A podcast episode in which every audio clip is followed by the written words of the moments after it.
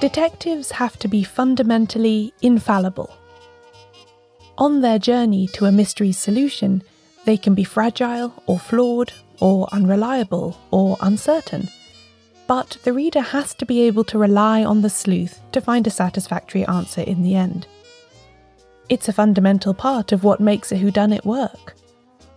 After all, who's going to keep reading a type of story where the hero shrugs their shoulders on the final page and says, I don't know, maybe they did it with mirrors? Over time, pulling that rabbit out of the hat in a plausible yet surprising way becomes more and more difficult for a writer. Wearying of their creation, most detective novelists either move on to a different character or drift away from the genre altogether. Writers like Ngaio Marsh and Michael Innes, who stuck with the same sleuth for five decades apiece, are definitely in the minority here. For the rest, a tricky question then arises how best to conclude the career of a beloved detective? With the bang of a triumphant final case? Or just a whimper as they are never heard from again? Agatha Christie, the best known and most widely read of all the authors to come out of detective fiction's golden age, grappled with this issue in perhaps the most unexpected way of all. Join me, then, as we delve into the surprising story of her sleuth's swan song.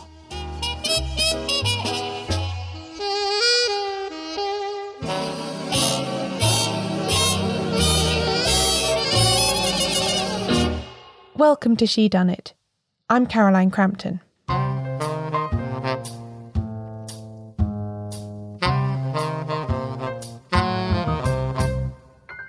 Today's episode merits a rare overall spoiler warning from me. I generally try to keep my episodes free of major plot revelations, as I'm aware that some listeners use the show as a way to discover new mysteries to read. However, it's not possible to do this particular topic justice without discussion of what happens in Sleeping Murder and Curtain by Agatha Christie. So, if you want to read either of those books for the first time without prior knowledge of how they end, I recommend choosing a different episode of Shedunnit to listen to for now and returning to this one once you've finished them.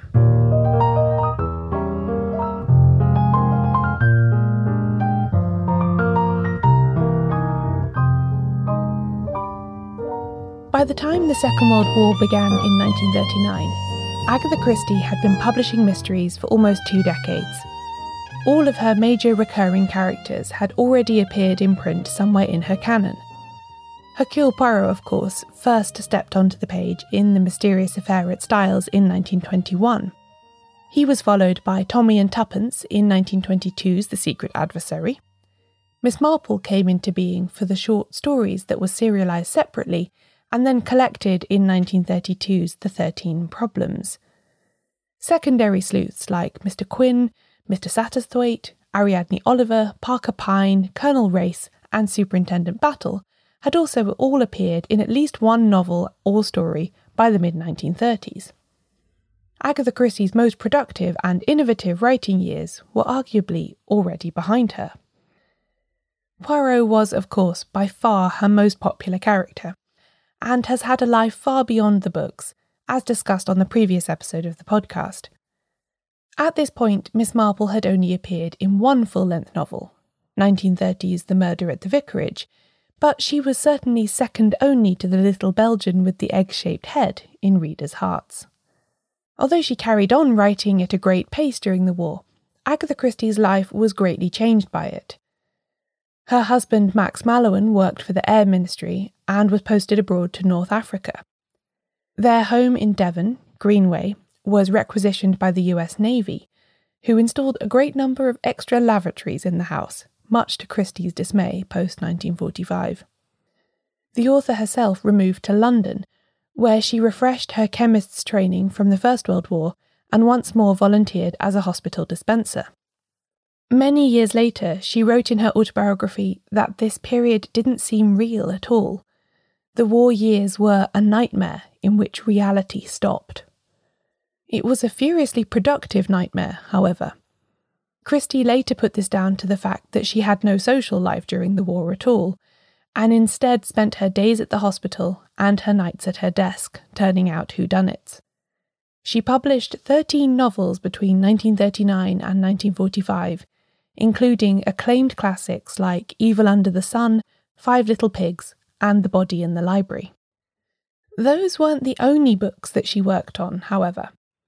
Two more novels flowed from her pen during this time. Apart from her literary agent and a few trusted friends and family members, however, nobody knew of these books' existence. Curtain and Sleeping Murder were destined to spend decades in a bank vault under the greatest secrecy. Their author intended that they would only see the light of day after she was dead.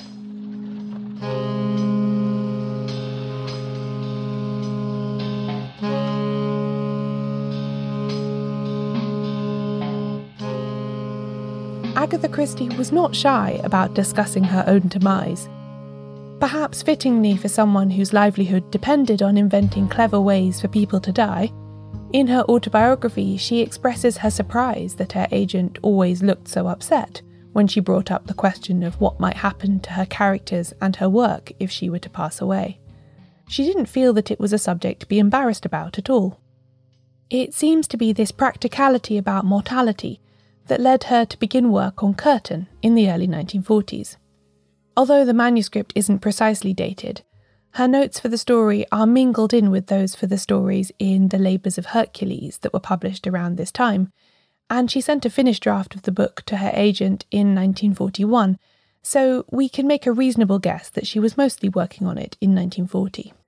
This was to be Poirot's swan song, his final outing, there is some evidence in her notebooks that the idea for this story came to her several years before she actually began to write it. But the circumstances of life post 1939 are perhaps what pushed her to get it finished. Every aspect of the plot reeks of finality.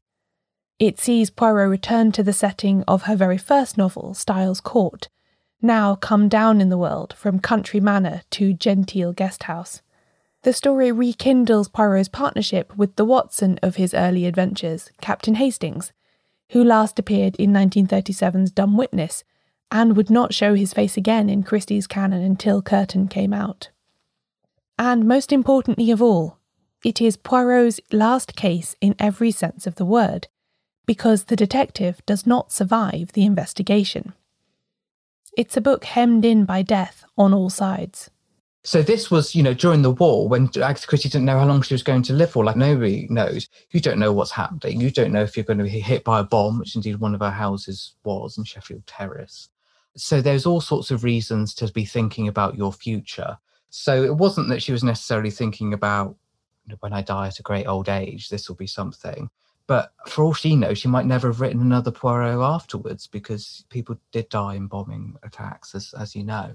So it, it, sort of comes down to that about this this posthumousness, and I guess it makes sense. If you're really wanting to kill Poirot off, that's the one that you can write and put to one side for later. That's Mark Aldridge, the Agatha Christie historian and author of a recent book about Hercule Poirot. Christie always intended Curtain to be the last Poirot novel to be published, whether she was to be killed in the Blitz or, as actually happened, live for several more decades. It was to be the punctuation at the end of his story, the hard stop that would prevent other unauthorized uses of her most popular and valuable character. And it was also something of a financial insurance policy. The rights to the book were legally gifted to her daughter Rosalind, meaning that any proceeds from sales or subsequent adaptations belonged to her. The reason for this? Well, they do say that death and taxes are the only two certainties in life. The intention was that, along with various other things that she distributed to lots of people, but actually it's very difficult tax wise, whilst you're still alive, to gift things to people. So it was basically designed to be a posthumous gift that, that, it meant that Rosalind would be able to reap the reward. Christie wrote later that she understood very little of what she'd been told about death duties, but that she did grasp that her demise was going to cost her relatives a great deal of money in inheritance taxes and so on. Gifting the rights to her works, then, was a way of distributing her success to friends and relations while she was still alive. And Curtain was undoubtedly going to be the jewel in the crown. Even in 1940, I think, she would have had a fair idea about how popular a book with the subtitle Poirot's Last Case was going to be. Rosalind would be well taken care of. Christie's second husband Max received the rights to Sleeping Murder in a very similar way. This was a last outing for Miss Marple, although it differs from Curtain in several important regards. Firstly, Miss Marple doesn't die in this book, and she doesn't even seem to have aged substantially, unlike Poirot, who is quite infirm by the time of his final visit to Styles, and of course passes away there. Christie also doesn't seem to have had quite such a clear vision for Sleeping Murder, because the story went through various different iterations in the planning, at one time with Poirot attached as detective, and then Tommy and Tuppence, before it eventually found its final form as a Miss Marple story. Historians have long thought that it must have been written around the same time as Curtain, since it had a similar purpose in insuring Max against Christie's death. And the author herself does bracket both books together in her autobiography. However, some detective work by John Curran, the editor of Christie's notebooks, suggests that Sleeping Murder came together in the mid or even late 1940s. It contains a reference to the quote, poison pen trouble down near Lymstock, which is an allusion to the moving finger published in 1943. And on paper, its planning was closely intertwined with that of Taken at the Flood, which came out in 1948. Regardless, both books eventually ended up in the bank vault, heavily insured, to be published after Christie's death. Even though she would go on to write many more outings for both characters, Agatha Christie had already had the final word on Hercule Poirot and Jane Marple. And there'll be more on that after the break. In History's Secret Heroes, Helena Bonham Carter shines a light on extraordinary stories from World War II. This is a series that tells the tales from the Second World War that are unjustly less well known than the oft repeated histories of that time.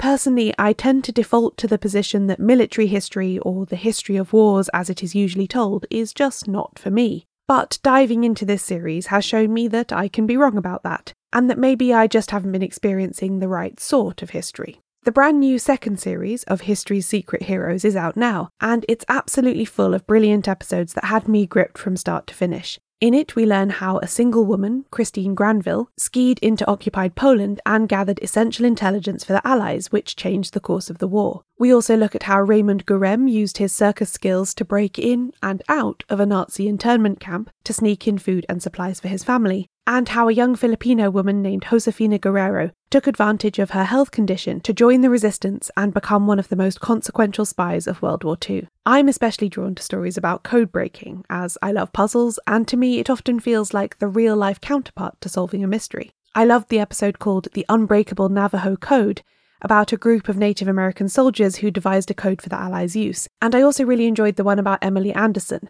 an Irish cryptanalyst who worked both at Bletchley Park in the UK and then in Cairo to decrypt vital intelligence. Helena Bonham Carter voices all of these episodes in a way that makes you feel like they're just being whispered directly into your ear by someone who really knows how to tell a dramatic tale to full effect. There are experts interviewed, but also friends, family members, and witnesses, so each story feels personal and intimate as well as historically significant. Episodes will be released on Mondays wherever you get your podcasts. But if you're in the UK, you can listen to the full series now, first on BBC Sounds.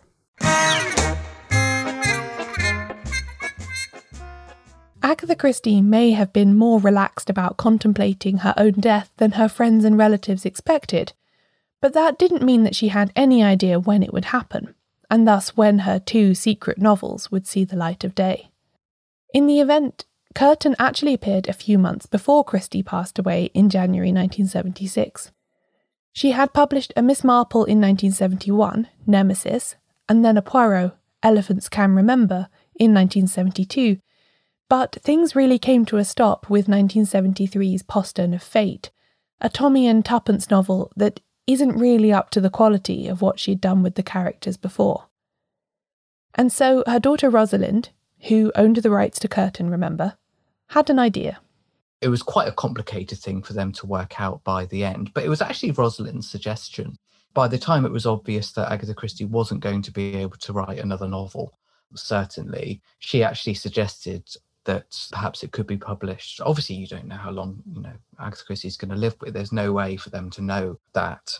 But um, she did say, "Well, I'm going to surprise you." I think is the way she phrased it when she wrote to her agent and publisher, Agatha Christie's agent and publisher, and said, "And and I think that we would quite like to publish Curtain." And then she spoke to Agatha Christie, who she seemed quite happy with it, because I think Agatha Christie, by the end of her life, all I know from what she writes, that she felt a great deal of responsibility for the, the Christie at Christmas, as it was by this point. And so, to keep up that tradition of a new Christie for Christmas, Curtain was published in 1975. It caused a global sensation and earned Hercule Poirot a new and surprising accolade. He became the first fictional character to receive a front page obituary in the New York Times. Hercule Poirot is dead, famed Belgian detective, the headline announced on the 6th of August 1975. His career, as chronicled in the novels of Dame Agatha Christie, his creator, was one of the most illustrious in fiction, the article declared. Curtain was actually one of the earlier Agatha Christie books I read when I was discovering her work when I was a teenager. I just got it out of the library and had no idea that it had been written getting on for 40 years before it was published. When you think about this, it's rather marvellous. Somehow Christie in 1940 managed to write a novel that didn't feel anachronistic or out of place in 1975. That was a deliberate choice. She says that in her letters, that she had deliberately done that. And she also said that she gave permission to Rosalind or whoever to make any changes to it before publication that they felt was necessary. Bear in mind, she's probably thinking at this time that, that it might be, you know, 30 years in the future, not necessarily 36 or whatever it ends up being. So it's quite a long old time and so much changes in that time that you can't envision that, can you? So she was probably thinking along the lines of whether brands of coffee or something come out in out of fashion. In the end, it is still a sort of period piece because the, the sort of tone of it is different to how she's writing in the 60s in particular i would say that it's it goes back to this sort of country house feeling.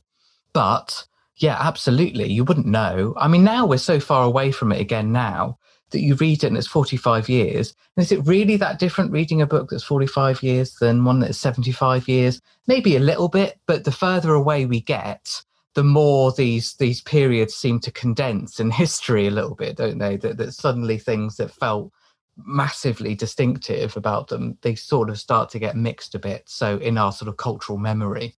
So I think that over time, most people will approach it like you did. I recommend rereading both of these novels actually, and thinking about their long sojourn in a bank vault as you do so. It really seems extraordinary that they worked for readers at the time of publication, stripped of all the detail of setting and place that would have situated them in the 1970s rather than the 1940s. But perhaps it's because the atmosphere of an Agatha Christie was so well established by this time that readers barely noticed anything out of the ordinary. These stories happen in a kind of alternate whodunit universe, and time doesn't work in quite the same way there.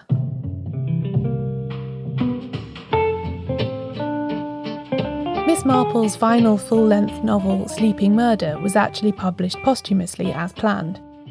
It appeared later on in 1976 and had a slightly more troubled gestation period than Curtain. Twice during the decades between the novel being written and her death, Christie had to change its title. Originally, she wanted to call it Murder in Retrospect, which is a good representation of the plot's focus on crimes of the past that resurface in the present. But then her American publishers used this title when they brought out Five Little Pigs in the US.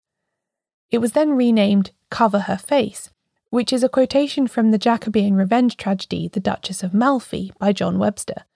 The full line being, Cover her face, mine eyes dazzle, she died young. P.D. James used this title for a novel in 1962, though, so Christie once more had to think again, and eventually plumped for Sleeping Murder. It is a strong story, with some extremely creepy moments, but it in no way climbs to the heights that Curtain does. The best thing about Curtain, I think, is the way that it brings together several of Christie's finest moments with Hercule Poirot, while also working as a story in its own right.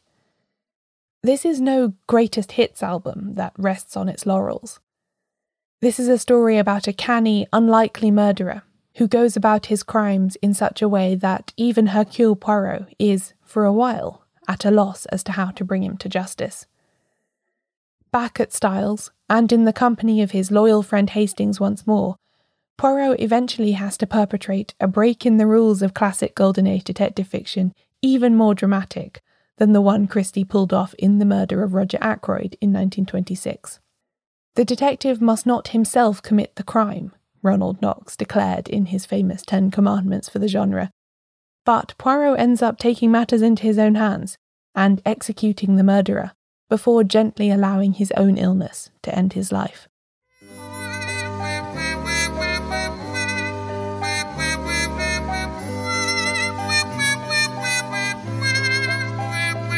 John Curran writes that Curtain is the most dazzling example of literary leisure legerdemain in the entire Christie output. And I agree. Christie hinted at Poirot's egotism when it comes to the dispensing of justice before, most notably in Murder on the Orient Express. And it is that certainty and command of every situation that readers love.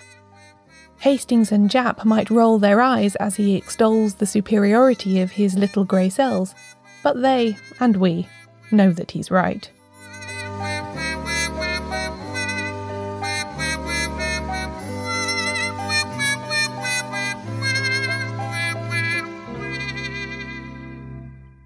This final case, Agatha Christie makes the detective's power over life and death practical rather than just theoretical. Hercule Poirot is infallible to the last.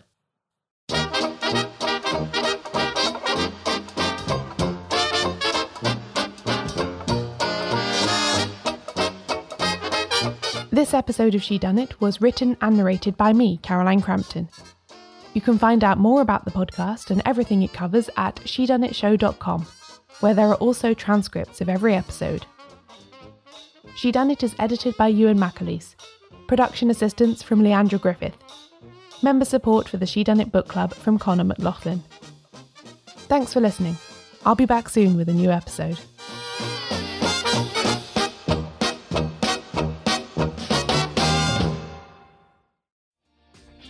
Hi, my name is Kaye Adams, and to be honest, I'm not so good with the ageing process, so I enlisted my old chum, the filter free Cara McKenzie, to advise. Could you imagine being a porn star? The room would need to be really hot for me to strip off. To be honest, she's not much help, but she is rather amusing. And along with some great guests Jo Brand, Andy Oliver, Anton du Beke, Ruth Langsford, and Craig Revel Horwood, darling, we are learning how to be 60. Listen wherever you get your podcasts.